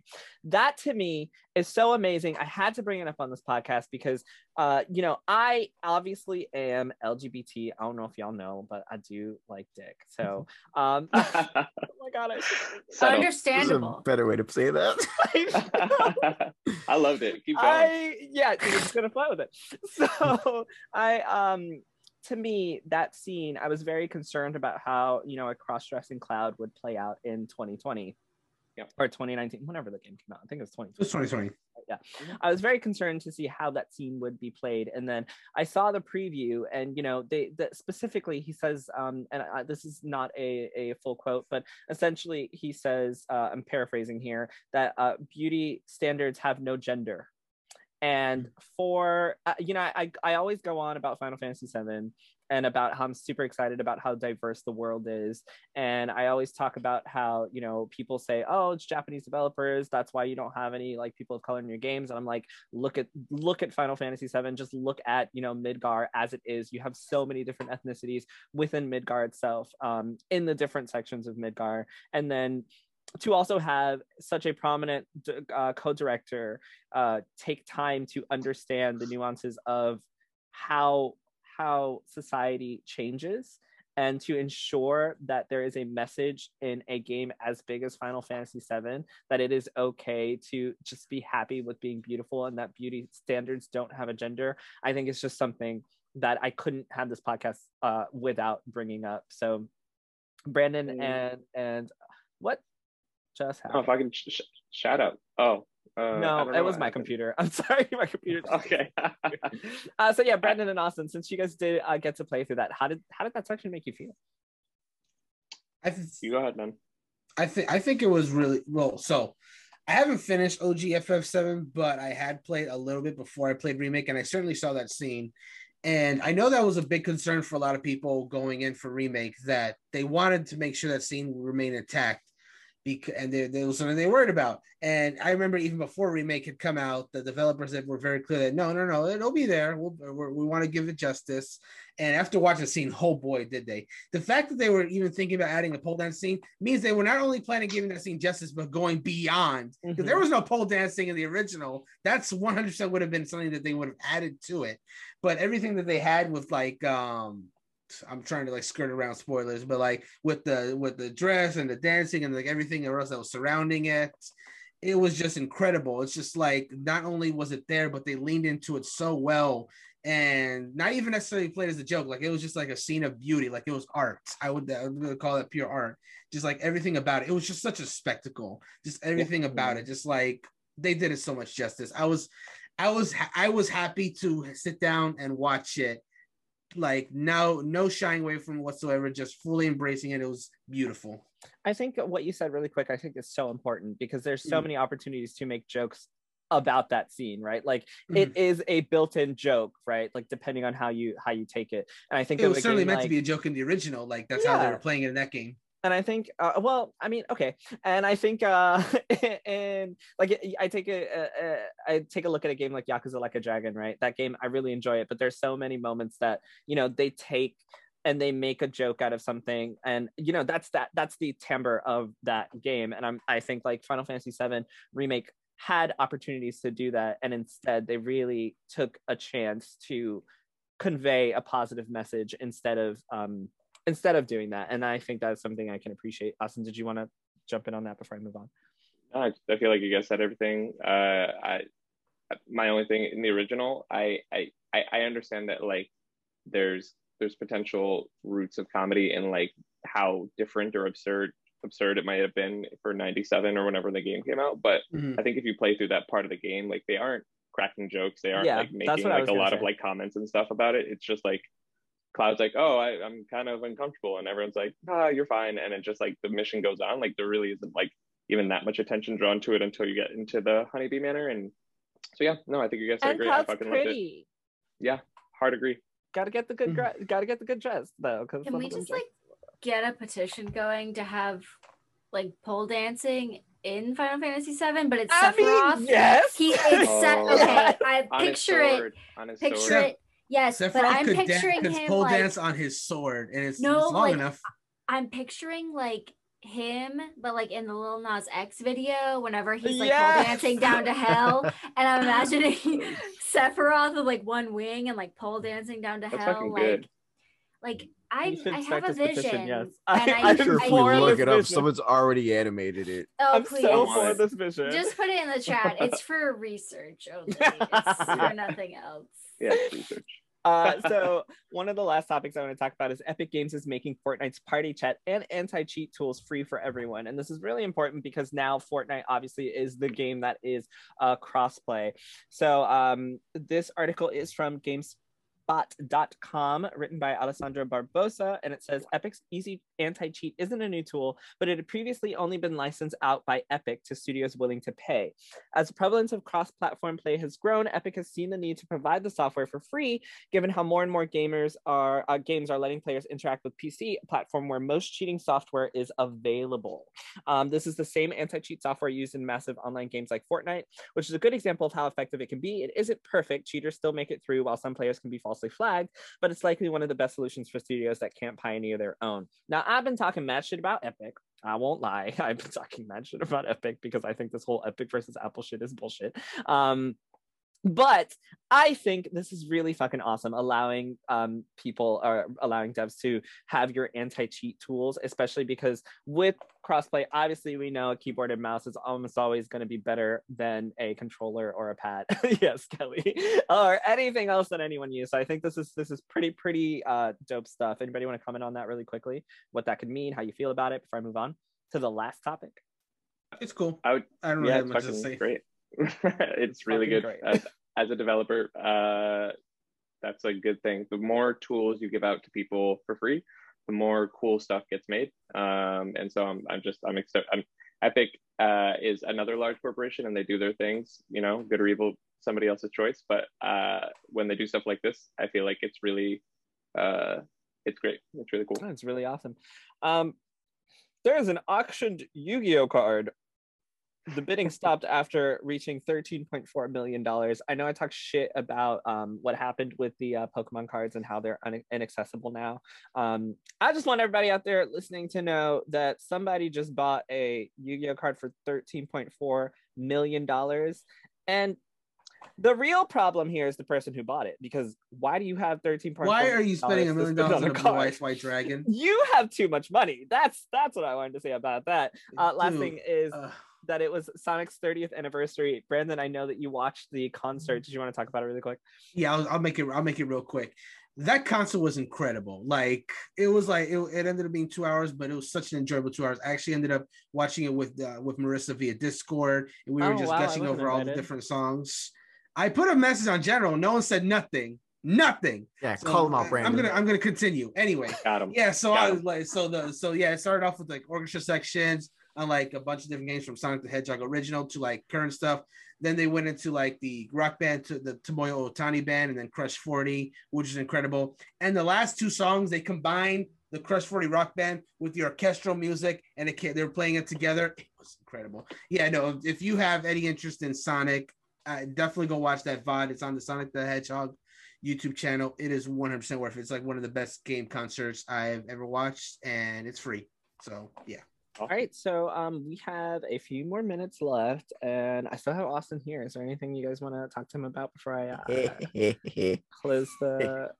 Uh, but uh, anything that you want to talk to him about that he can actually talk about before I before I end the podcast. Um, anyone else want to go first?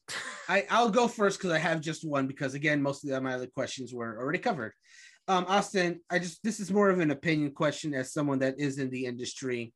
Um, you know, we have seen games like uh, uh, Cyberpunk, which had like which suffered from crunch and did not turn well uh, turn out well for it. And then you have examples like The Last of Us Part Two, which did have crunch and mm-hmm. you know, but did turn out well in terms of sales.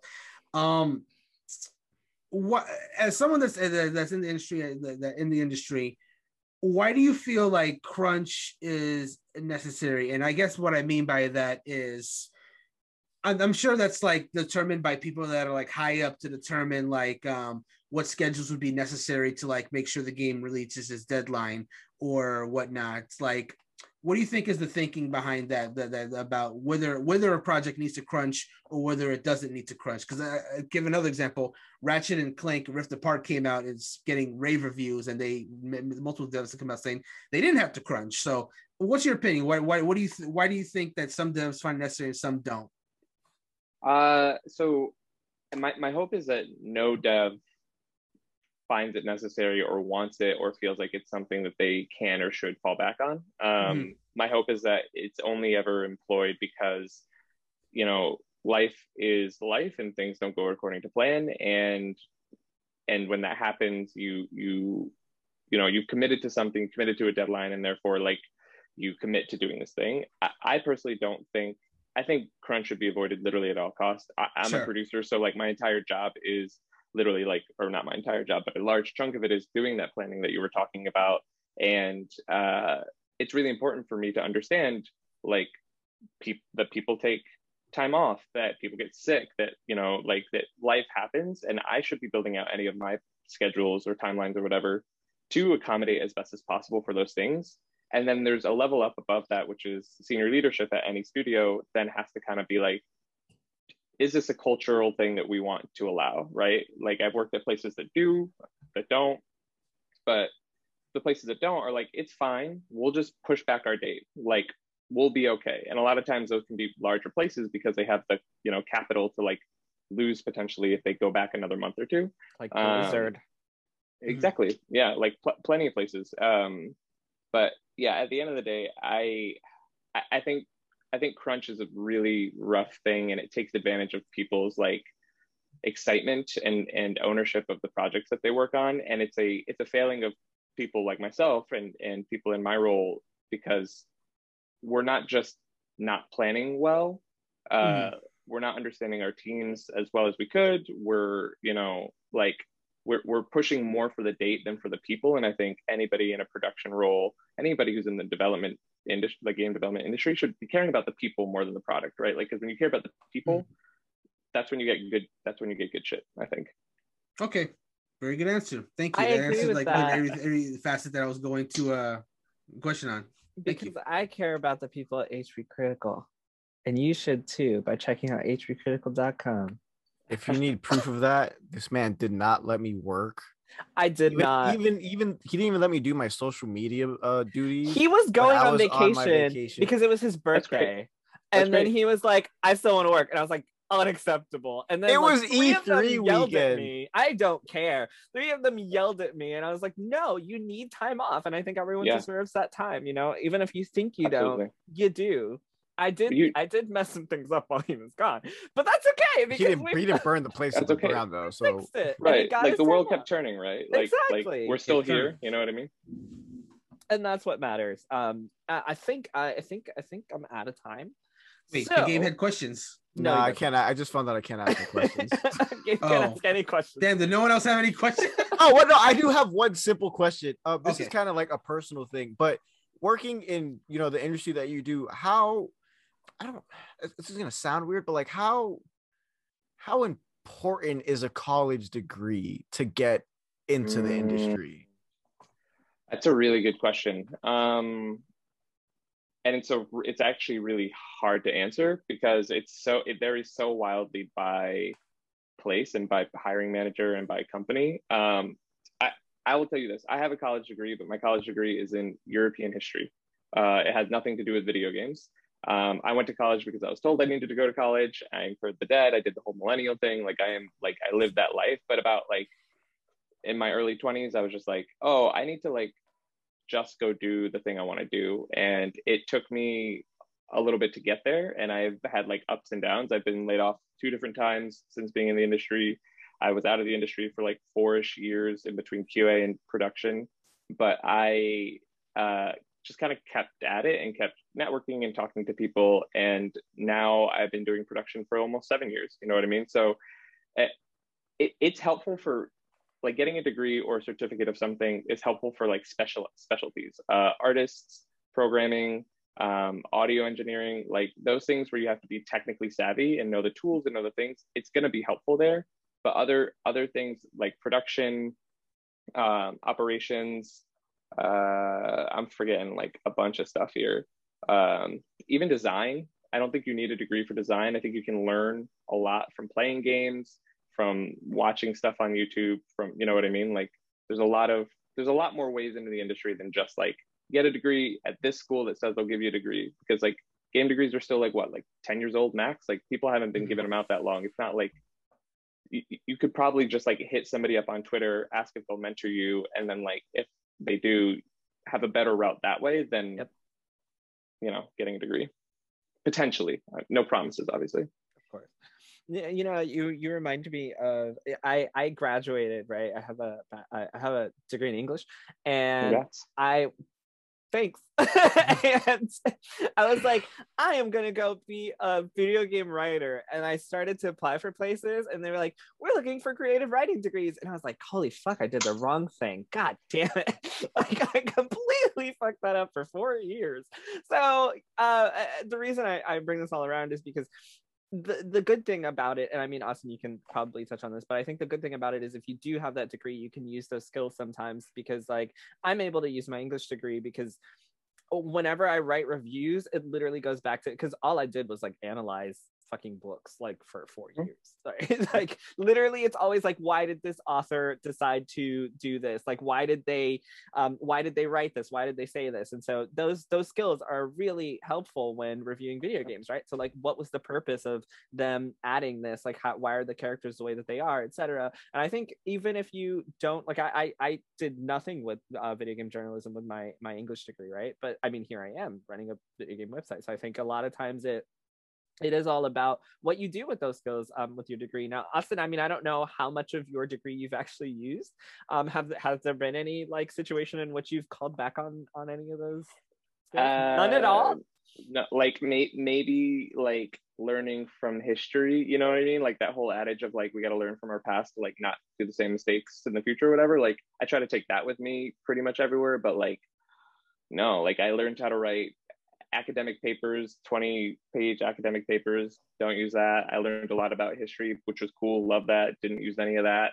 Um, I learned about like people skills and stuff, but that was always, that's kind of like my soft skill, just like naturally. And I think, yeah, I, I, I think that if you're at any stage in your life and you're like, damn, I want to do this thing, but I feel like I'm on the wrong path, like i know it's like a cliche but you like you can you can start to shift. You don't have to do like the breakneck like okay i was doing this now i'm going this way. Like it doesn't have to be like a snap in the other direction.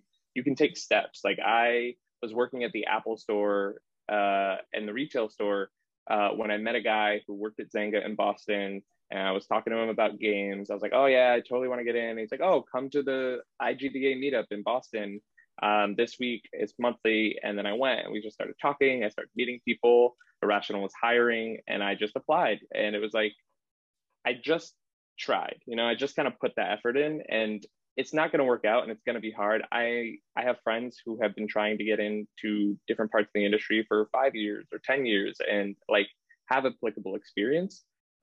I hate that about the game industry. It is like a life goal to make the game industry more accessible to people because it's fucking bullshit how hard it is for people to get in.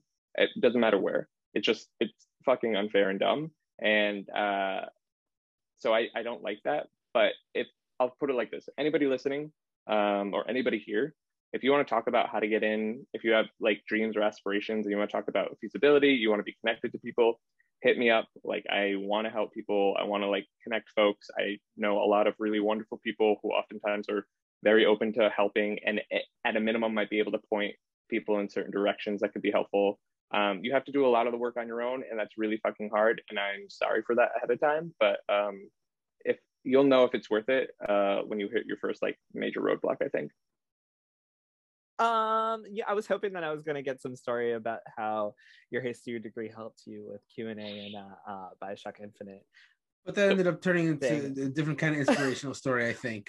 Which, Austin, you and I have to talk about Bioshock at some point because I yeah. have thoughts. Yeah, I, I love it, but I have thoughts. I can't wait. They're not all great. Um, anyway, it was a great game though. Anyway, with that, thank you so much, Austin, for joining us. It's been thanks for having me. Amazing. I, you know, I can't thank you enough. You're a, a, one of the best people. Uh, and and he was so serious. Like I I I've been able to just talk to him about everything. So um, where yeah. can people talk to you at? What's your uh, what's your best way to contact? I think you? I think uh, I mean I'm really I, like probably Twitter is the best place to start the contact point. Um, a master tree uh, is my handle. Um, sorry, there's a siren going by. I don't know if you can hear that. Um, but like, I tend to prefer Discord. It's just like I check Discord more, um, and it's also where a lot of the communities and stuff are. So, um, yeah, a master tree on Twitter. Hit me up. Uh, don't be shy. Uh, also, don't be a dick. But uh, I'm gonna assume the best. Oh my god, no, our listeners aren't dicks. I hope. I, listen, but, but, you listen, know what? We've gotten some know. really shitty emails, so you know that is. You never know. I forgot to read it. I'll read it. I'll read our latest email on the next podcast. Next it's a banger, very full, full of wonderful racial slurs. Um, anyway, and uh, with that, once again, thank you so much, Austin. It's been a wonderful time, and of course, thank you, Kelly, Gabe, and Brandon. Um, and I think yeah, we're gonna we're gonna wrap this up. Uh, I don't think I have any more announcements. No, that's it. Okay, so bye everybody. Bye. Thanks.